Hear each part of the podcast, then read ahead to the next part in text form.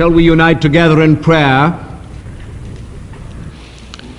We thank thee, Father, for that greatest of all gifts, all other gifts in one, even our Lord Jesus Christ. And we thank thee that he was born to die in order that we might live. And as we take inventory of the old year and call to remembrance all that we should have been, all that we have failed to be, we pray thee that Jesus Christ, the Christ of Christmas, born to give us life and victory and purpose in life, may become infinitely more precious to us as from today, because we ask it for his dear name's sake. Amen. I want you to turn with me to the book of Deuteronomy, chapter 8 and that it will profit us all if we hold this passage open before us throughout the entire message today. Deuteronomy chapter 8. With especial attention to the first part of verse 2. And thou shalt remember all the way which the Lord thy God led thee. My subject this morning is a call to remembrance. It is at once refreshing, edifying, encouraging, and often solemnizing too, to look back upon a whole course along which the faithful hand of God has conducted us. To trace the wise and gracious dealings of God with us. To mark with attention his marvelous interpositions on our behalf to remember also some of the serious lessons that he has taught us throughout our pilgrim journey. In Old Testament times, God continually called his people to remember, to exercise heart and mind in calling to mind all that God had done for them and in them and through them. And in the New Testament, we have exhortations to the same effect. Peter in his second letter tells us that there are certain truths and experiences that we're always to bring to remembrance. In fact, his own words are, I think it meet so long as I'm in this tabernacle or in this body to stir up your minds by way of remembrance. And so I would call you all this morning to a remembrance employing the words of God to his ancient people, the Jews, as recorded for us in this eighth chapter of Deuteronomy. Think again of these words to which we'll return just like the chorus of a hymn. Thou shalt remember all the way which the Lord thy God led thee these 40 years in the wilderness. Here is a call, first of all, to a thoughtful remembrance a thoughtful remembrance. So often we're so perfunctory, so nebulous, so woolly minded, so lacking in any kind of mental concentration to think through what God has indeed done for us as men and women who call themselves Christians. Here is a call to a thoughtful remembrance. Thou shalt remember all the way which the Lord thy God led thee these forty years in the wilderness to humble thee and to prove thee, to know what was in thine heart, whether thou wouldest keep his commandments or no. A thoughtful remembrance, first and foremost, of God's patience. God's patience with us. Thou shalt remember all the way the Lord led thee these 40 years. Hold those words, 40 years. The number 40 in Scripture is always a symbol of testing. Moses was 40 years in the wilderness, the training hand of God upon him. Our Lord, as man, was 40 days and 40 nights in the wilderness, tempted of the devil. 40 always speaks of the testing of man and of the patience of God. God can always afford to wait the wheels of divine purpose move slowly but surely. And as you look back over 1959, my dear friend, have you thought through the patience of God with your life? How patient God has been with you. How often you deserve to be put on the scrap heap and not picked up again. But in patience, He's led you on and on and on to this very hour. That temper of yours has reared again and again, and the teeth and the eyes have flashed with anger. And God has looked down upon you and sought to teach you a deeper experience of his indwelling, controlling spirit. But again, the self has come up again, and you've wondered why God hasn't flung you on the scrap heap and forgotten you altogether. But you're here. You're still here. Have you ever thought through the patience of God with your life? You have a bad tongue. It's cutting. It pierces right through to hearts, and thousands of people throughout a year have been wounded. And God has reminded you of it again and again. He's brought scripture after scripture to bear upon your life, and still that tongue is cut, and still that tongue is being used to ill effect. And yet God has been patient with you. You're here this morning, and you're listening to the voice of His servant. That mind of yours has been allowed to wander. It has been the meeting place of all the unclean birds who brought defilement upon you. And you knew it was wrong, but again and again you fed the thought life on material that you knew was not right. In fact, it was all wrong. And God has reminded you again and again of it. And He's been patient with you. And you're here this morning. A thoughtful remembrance. Am I thinking of somebody here who has some inward sin and again and again you've been defeated. Why? Because you've made provision for the flesh to fulfill the lusts thereof. When the Word of God explicitly states, make not provision for the flesh to fulfill the lusts thereof. And God is being patient with you. You could have been cast aside. It was His prerogative to do so. But His patience has dealt with you. And all these years, He's led you down the way under testing, under trial, it's true, but under his patient hand. A thoughtful remembrance of his patience. But I call you to remember too thoughtfully not only God's patience, but God's purpose in your life. Thou shalt remember all the way the Lord led thee to prove thee, to know what was in thine heart, whether thou wouldest keep his commandments or no. God's purpose has been to prove you, to test you, to give you an opportunity to show, first of all, your allegiance to God, to prove thee to know what was in thine heart. Although He's the all knowing God, it's just like Him to give us a chance to show how real is our faith and hope and love. Tell me, tell me, have you saddened Him or have you gladdened Him? Tell me, as God looks back upon the 12 months with which He's been dealing with you in patience and with a definite purpose, has He been gladdened by your increased allegiance? He sought to prove thee to know what was in thine heart. Tell me, has the real heart been revealed in true allegiance to Him?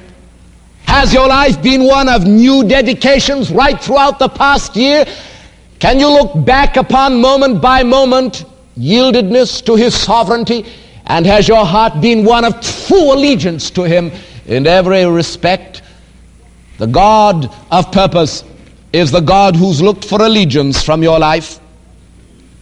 But not only has he been testing you to prove your allegiance to him, he's been testing you throughout the past year to prove your obedience to him, to prove whether or not thou wouldst keep his commandments or no. Think of the many times he has spoken to you through his word from this very pulpit, in your quiet times, in the word of some faithful friend. Have you obeyed him? Have you obeyed him? Jesus said, if you love me, if you love me, keep my commandments. Keep my commandments. Have you demonstrated such love? Or are you a disappointment to him? What is belief without behavior anyway?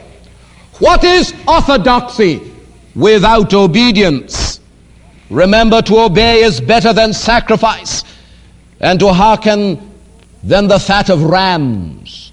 As you look back over 12 months behind us now, I'm asking every one of you to be serious in the presence of God, to forget that there's another soul listening at that radio, but you, to remember that you're alone here in the presence of God and you're not responsible for anyone else just at the moment, but for your own answerable and accountable challenge to God.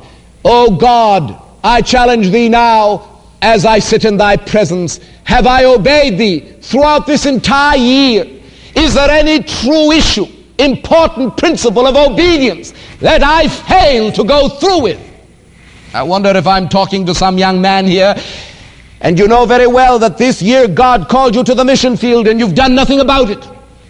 You've done nothing about it. You've gone back to your business. You've engaged in friendships and recreations, and you've forgotten the challenge of God to the mission field, and you're here, a disobedient Christian. I wonder, young woman, if somebody came into your life in the early part of 59 and the word of God came clear and plain to you, be not unequally yoked with unbelievers. And you knew that that person was an unbeliever and you persisted in that friendship and it's eaten into your soul and your life has been embittered. Yes, your life has been defeated. Your life has been dissipated. And you're here as a disobedient Christian this morning. My dear sir, you know that there was a business principle on which you weren't clear in the mind of God, and as you knelt to pray about it, you were told clearly from His Word that this must be finished with. You must clear your books. This was not a business deal glorifying to God, and it was a challenge to obey, but you didn't obey. And you found this last Sunday of 1959 a disobedient businessman. Wonder if I'm talking to some mother here. You know very well what God said to you about your children. The importance of teaching them the Word of God and praying with them and encouraging your husband to set up that family altar and be quiet in the presence of God each day as you read the Word of God. And it is a clear word from heaven. A clear word from heaven. And 12 months have found you disobeying right through to this very hour. Will you be thoughtful in your remembrance? God has led you all the way. Will you be reminded of his patience again today? Will you be reminded of his purpose today? Why has he been with you? Why has he dogged your path? Why has he followed you throughout 12 months? I'll tell you, because of his patience and because of his purpose. He's longed that from your life may come allegiance. He's longed from your life may come a new obedience. He's proved thee to find out what was in thine heart. He has proved thee to find whether thou wouldest keep his commandments or no. Yes, he has led you throughout 12 months, not only to prove your allegiance, not only to prove your obedience, but also to prove your dependence on him. To prove thee, he humbled thee, and suffered thee to hunger, and fed thee with manna which thou knewest not, neither did thy fathers know, that he might make thee know that man doth not live by bread only, but by every word that proceedeth out of the mouth of God. Men and women, I wonder if you've ever faced this. The only life that pleases God is a life of faith. Indeed, the writer to the Hebrew informs us without faith it is impossible to please him. The life of dependence is the life that the Lord Jesus lived perfectly. He would not move a step, he wouldn't utter a word or do a single thing save by the authority of the Word of God and in utter and entire dependence upon him. It is important as well as instructive to remember that the words we're considering now are the very words that our Lord Jesus quoted when he was tempted in the wilderness of the devil. He was determined to show the devil and all those who should read the gospel record in days to come that the only way of triumph and in the only way of pleasing God is the life of utter dependence of faith upon Him. Tell me how many of you have lived entirely in the flesh throughout this past year. You've used your brain independent of God. You've used your lips independent of God. You've used your hands independent of God. You've used your feet independent of God. It's been not Christ but I, not Christ but I. And everybody's seen that it's the real I in your life that's been dominant. Instead of not I but Christ. Not I but Christ. For I have been crucified with Christ. Nevertheless I live, yet not I, but Christ liveth in me. And the life which I now live in the flesh, I live by faith. This is the victory which overcometh the world, says the Apostle John, even our faith. To try and live any other way is to sin.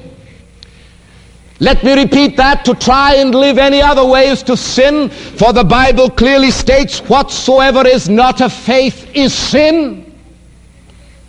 And a man hasn't to be an immoral person. A woman hasn't to be a thief. You haven't to involve yourself in some big embezzlement to be living in sin, to be living in sin day by day throughout 12 months because you've not lived by faith. For only a man who lives by faith in the Son of God as the indwelling, mighty, transforming Savior pleases God. And the reason why he's moved with you and worked with you and led you throughout the entire 12 months is because of his patience and because of his purpose. His patience in following you right through all your failures and not giving you up. His purpose in seeking to draw from your heart that allegiance that obedience and that dependence for which he's been looking. Tell me, have you failed him? Have you failed him? Or have you been faithful? This is the last Sunday of the new year and we take inventory. Have you failed him? Or have you been faithful? But I'm glad there's something more in this passage. There's not only a call to a thoughtful remembrance, there's a call here to a thankful remembrance. There's a call here to a thankful remembrance. Thou shalt remember all the way the Lord thy God led thee and fed thee with manna which thou knowest not. Thy raiment wax not old upon thee. Neither did thy foot swell these forty years. As you look back upon your life and call to remembrance all the way the Lord has led you, my friend, are you not thankful, first of all, for God's provision? God's provision. The Lord thy God fed thee with manna. What the manna of God was to the children of Israel, the Messiah of God is to Christians today. The sustenance of their life was as miraculous as their salvation, and so is ours. God doesn't only work a miracle when he saves us, God works a continuous miracle by keeping us. Jesus is the bread of God which cometh down from heaven and giveth life unto the whole world. He taught us in John chapter 6. Christ not only saves, but sustains and satisfies. Jesus said, I am the bread of life. He that cometh to me shall never hunger, and he that believeth on me shall never thirst. Yes, Christ is our manna from heaven, and our very water from the rock of flint. Can you think of all that Jesus is and means to you day by day and not be thankful? Tell me, my friend, as you walked and talked with him throughout another year, as you proved him in all the vicissitudes of life, as he's become to you the fairest among 10,000, the altogether lovely one, can you say with Peter here this morning, can you really mean it? Unto you which believe he is precious? Has the Lord Jesus become increasingly rich and precious and wonderful to you? Has he? Well, you ought to be thankful as you call to remembrance all the way the Lord has led you and you think of God's final and full provision to you in Jesus Christ. Jesus, your all saving, sustaining, and satisfying Savior. But we're to be thankful not only for God's provision, we're to be thankful for God's protection. Thy raiment waxed not old upon thee, neither did thy foot swell. What durable clothes and continual health was to the physical well-being of the children of Israel, God's protection in Christ is to us. The robe of God's righteousness which adorns every blood-bought pilgrim on their way to heaven never gets worse for wear. The Christian has every right to employ Isaiah's language and to say, I will greatly rejoice in the Lord. My soul shall be joyful in my God, for he hath clothed me with the garments of salvation. He hath covered me with the robe of righteousness. Thy raiment wax not old upon thee. Thy raiment wax not old upon thee. There is no experience of Christ in his protection of us which ever grows stale. These garments constitute the complete answer to the enemy's accusation and attacks. To be clothed in Christ is to have the whole armor of God upon us. Christ is our tota-, totality of armor and garments against the attacks of the enemy, however he comes. Whatever the elements he may use to try and overwhelm us, we are more than conquerors through him that loved us. Why? Because God has clothed us with the garments of salvation and with the robe of righteousness. Neither did thy foot swell these 40 years.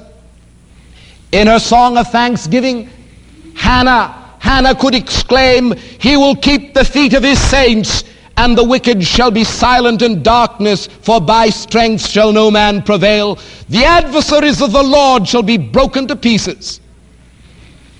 If you have walked worthy of your vocation, then you owe it to the protection of God as you call to remembrance all these facts. How thankful you ought to be. My dear friend, every step you've taken in the will of God has been a step of victory. Every time the devil has hurled his worst at you and found you impervious to his attacks, it's because he has kept the feet of his saints. There is no step I can ever take out of the will of God that I don't become involved in immediate defeat. But there's no step that I can walk in the path of his choosing that I don't prove his triumph, his glory, and his purpose and direction.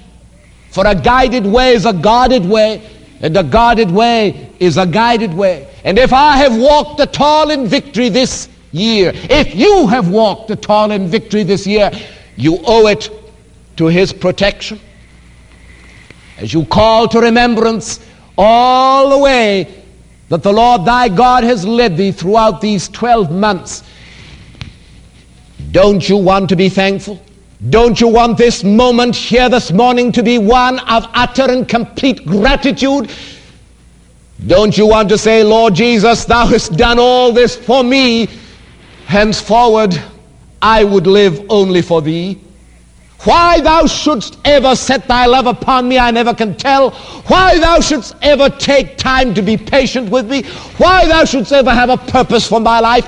Why thou shouldst ever provide for me so that I've never hungered at all. Thou hast been my satisfaction. Thou hast been my manna from heaven. Why thou shouldst ever protect me as if I deserve protecting, I can never tell. But in utter gratitude, I fling myself at thy feet to give thee my heartfelt thanks. Is that what an inventory of 12 months effects in your life? But think with me still further.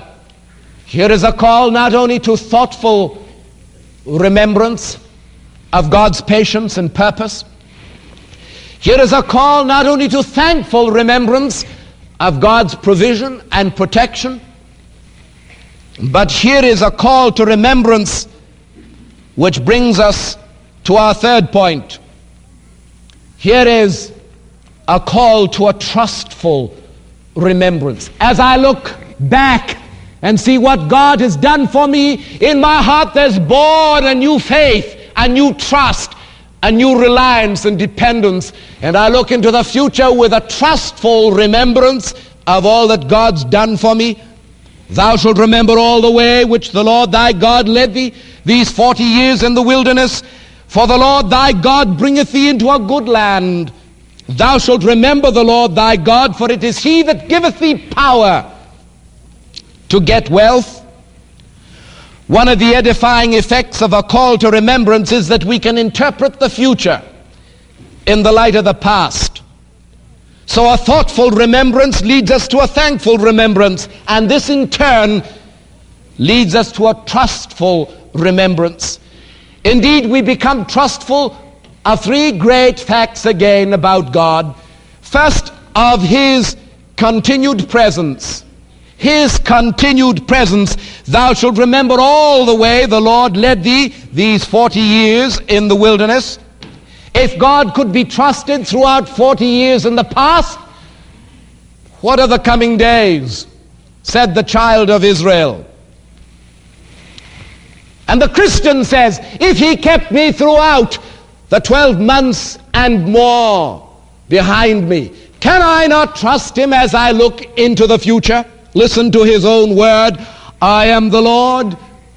I change not. The Lord Jesus uttered the same truth just as brightly in the New Testament when he said, Go, and lo, I am with you always, even unto the end of the age. And again, I will never leave thee, nor forsake thee, so that we may boldly say, The Lord is my helper. I will not fear what man shall do unto me. God has promised his presence. It's a continual presence.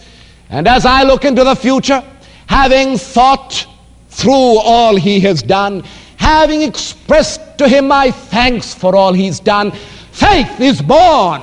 What for? To trust his continued presence in the coming days.